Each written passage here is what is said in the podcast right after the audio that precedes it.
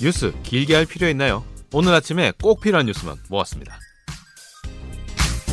바쁜 아침 가장 빠르고 바르게 세상을 보는 방법. CBS 김덕기의 아침 뉴스가 전해드리는 팟캐스트 뉴스 쏙쏙입니다.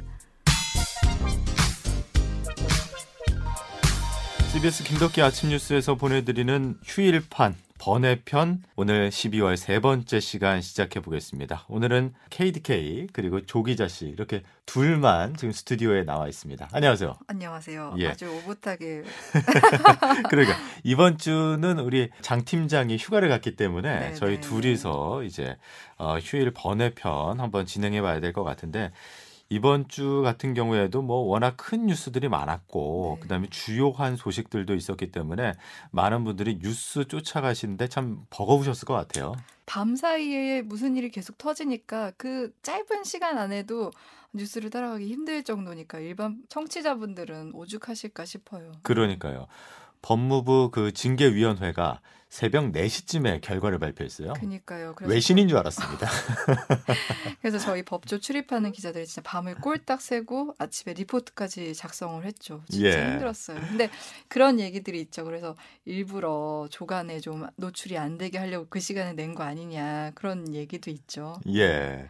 오늘 저희가 주요하게 다뤄볼 소식은 뭐 코로나나 어, 윤석열 검찰총장 징계와 관련된 이야기가 아니라 유튜버 논란이잖아요. 그렇죠. 사실 예. 지난 주말에 이제 조두순 씨가 출소한다 그래서 저희 이제 언론들이 굉장히 집중을 했었잖아요. 예. 근데 그 현장에 언론사보다 더 많은 유튜버들이 가서 이제 소란 아닌 소란을 피워서 주민들한테 피해를 많이 줬죠. 예. 이게 어떻게 보면은 조두순 그러니까 국민들의 분노를 이용해서 돈벌이 수단으로 전락한 게 아니냐 이런 비판이 계속 일었어요. 그러니까요. 두순 코인이라고도 불리잖아요. 예. 조두순의 이름을 따서. 근데 여기 보니까 뭐 짜장면을 시켜 먹는 일도 있고 집 앞에 가서 그리고 예. 내가 어, 조, 구독을 많이 눌러주면 내가 조두순 끌고 나오겠다 이런 발언을 하면서 계속 자극적인 말을 하면서 예, 예. 관심을 불러일으키고 하는 거잖아요. 예.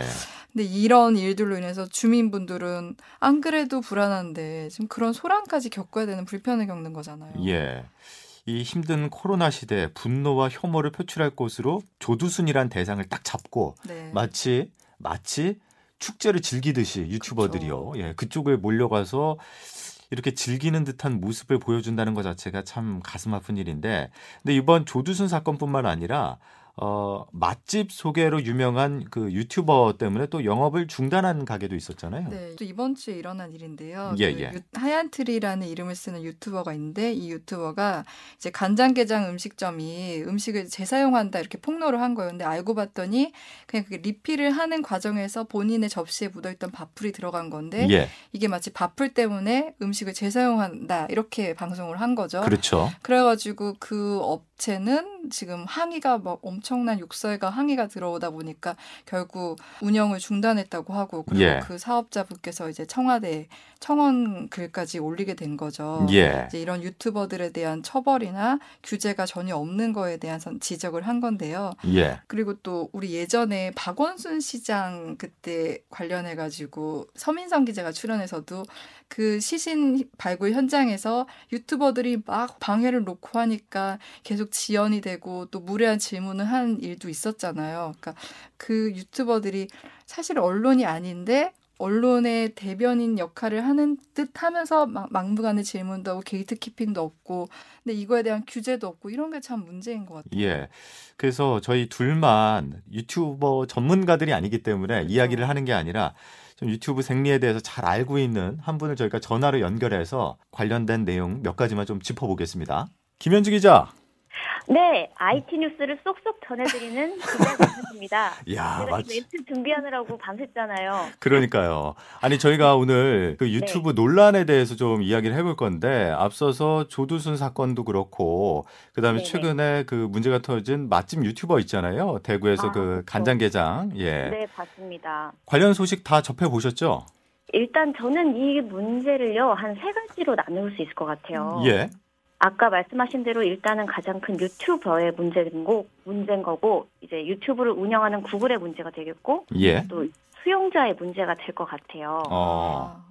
근데 이 유튜버를 보면 이런 유튜버들의 선 넘는 행위가 일반적으로는요, 우리 방송 브랜드가 주목을 받으면 예. 이 보통의 상식으로는 일정한 선을 넘는 것을 자제하거든요. 그렇죠. 심의를 네. 준수해야 되기 때문에. 네, 그것도 그렇고 이제 주목을 받을 때 더 조심을 하는 게 우리 보통의 사고인 거예요. 예. 어린 사람들이 보통 좀 그런 경향이 음. 있죠. 어린데 뭐, 뭐 갑자기 월에 뭐 수천을 버니까 이제 좀 제정신을 못 차릴 음. 수도 있는 거고 이런 성과 그 전에 성과는 이제 성에 차지 않는 거죠.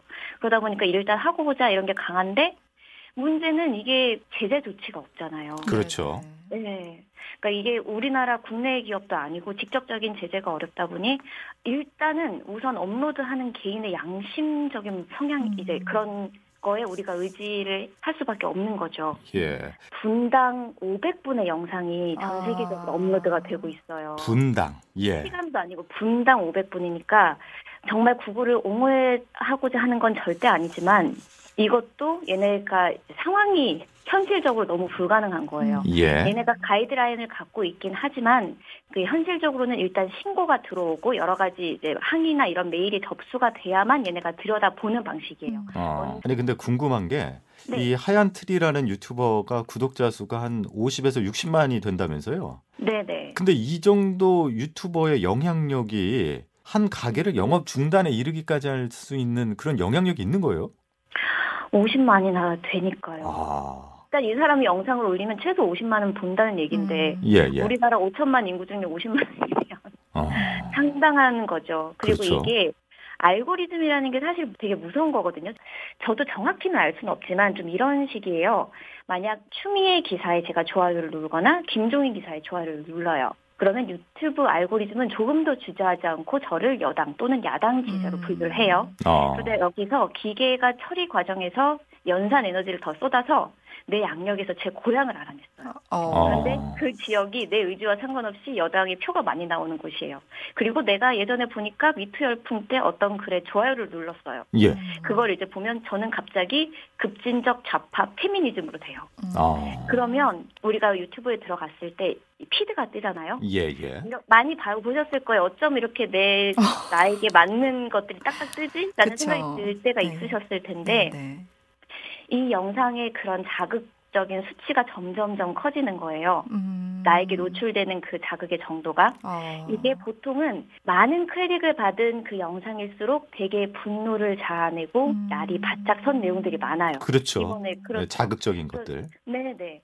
그러니까 이게 클릭 수가 늘어날수록 그런 사람들이 또 오래 본다는 걸 알아. 이 구글인 구글은 굉장히 이제 신에 사실 가까운 존재예요. 모든 걸 다 알고 있으니까. 예. 그러면 이 순위가 높아지면 다시 보는 사람이 더 늘어나고 그럼 더 많이 사람들이 클릭을 하고 공유를 하겠죠. 그게 음. 50만 구독자여도 아마 조회수는 훨씬 높을걸요. 예, 그러니까요. 때문에 예, 우리가 접하는 콘텐츠는 점점 이 평온하고 합리적인 것과 더 멀어지게 되는 거예요. 점점 더더 자극적인. 자극적인. 네, 네, 네. 사실은 근데 선택을 내가 네. 한다고 생각했는데 선택을 당하고 그쵸. 있었던 거네요. 예. 그러니까 어떻게 보면 우리가 적부로 우리가 선택을 하는 것 같지만 선택 당하게 되는 셈이에요. 우리가 그래서 이제 제가 아까 말씀드린 게 마지막으로는 결국 수용자의 문제로 되는 거예요. 음. 이 문제를 해결을 하려면 음. 우리가 흔히 미디어 literacy라고 해서 그 근데 이 가짜 뉴스 문제는 비단 지금만 있었던 건 아니거든요. 네. 그렇죠. 그러면 블로거들이 또 활개를 칠 때는 블로거들이 맛집 찾아가서 그렇게 막 후기 나쁘게 남기고 그런 것도 문제가 됐어요.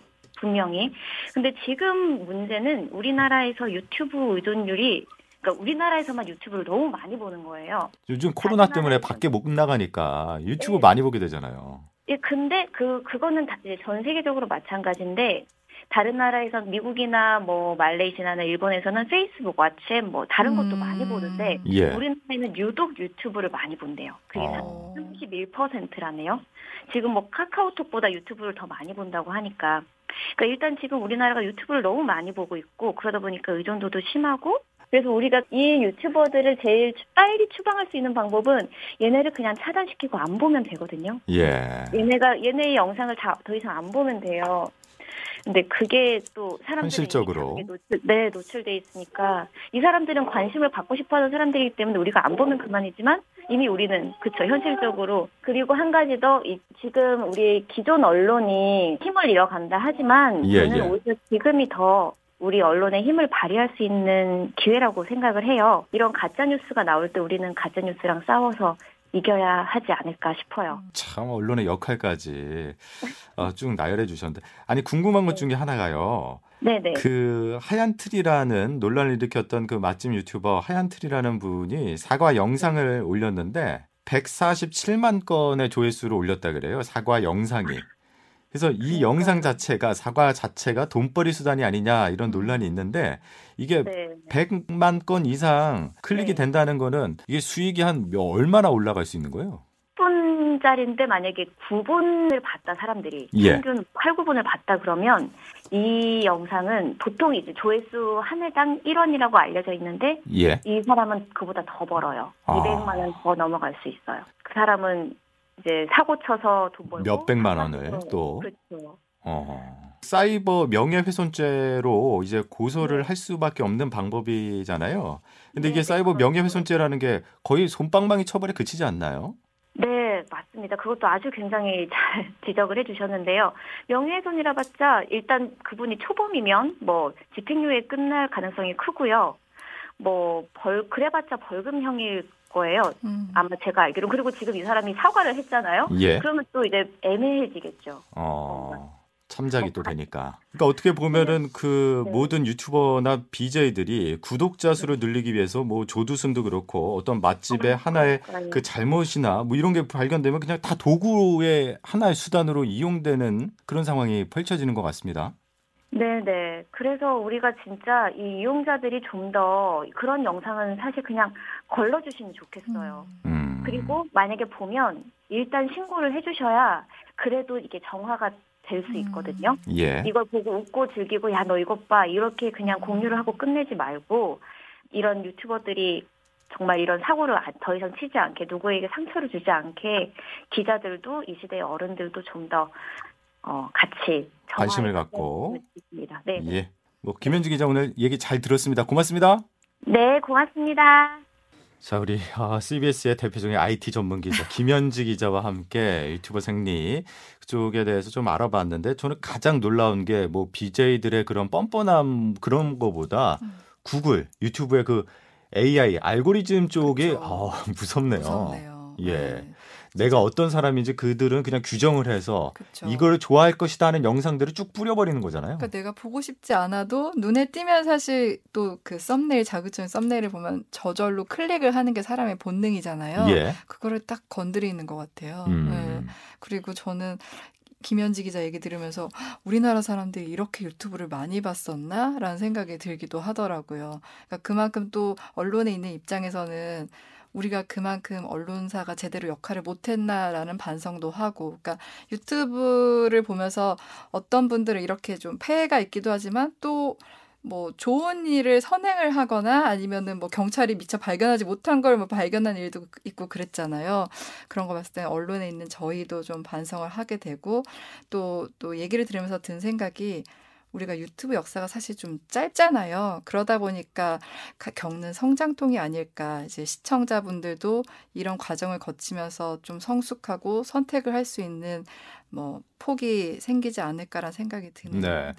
그러니까 시청을 하시다가도 무조건적인 수용보다는 약간 비판적 사고를 갖고 이게 아닐 수도 있을 것 같은데 음. 저 상대방의 입장은 뭘까라는 생각을 한 번 정도 더 해보신다면은 아 이런 피해가 조금은 더 가라앉지 않을까라는 생각이 듭니다. 근데 어쨌든 저도 그 유튜버들의 수익에 대해서 좀 알아봤는데 이분들이 한 달에 뭐 억 단위로 버는 분들이 음, 네, 꽤 네, 많더라고요. 네.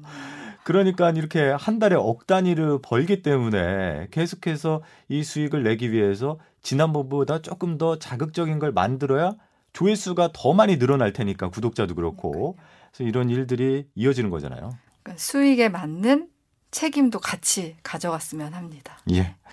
자, 오늘 어, KDK 그리고 조기자 씨와 함께 이쪽 한 주 동안 있었던 유튜브 논란에 대해서 알아봤고 다음 주에도 저희가 이슈가 될 만한 소식 잘 정리해서 여러분들과 함께 어, 이야기를 나눠볼 수 있는 시간 마련하게 아, 되고 있습니다. 다음 주가 마지막인가요? 아 그런가요? 다음 주가 네. 마지막인가요? 네네.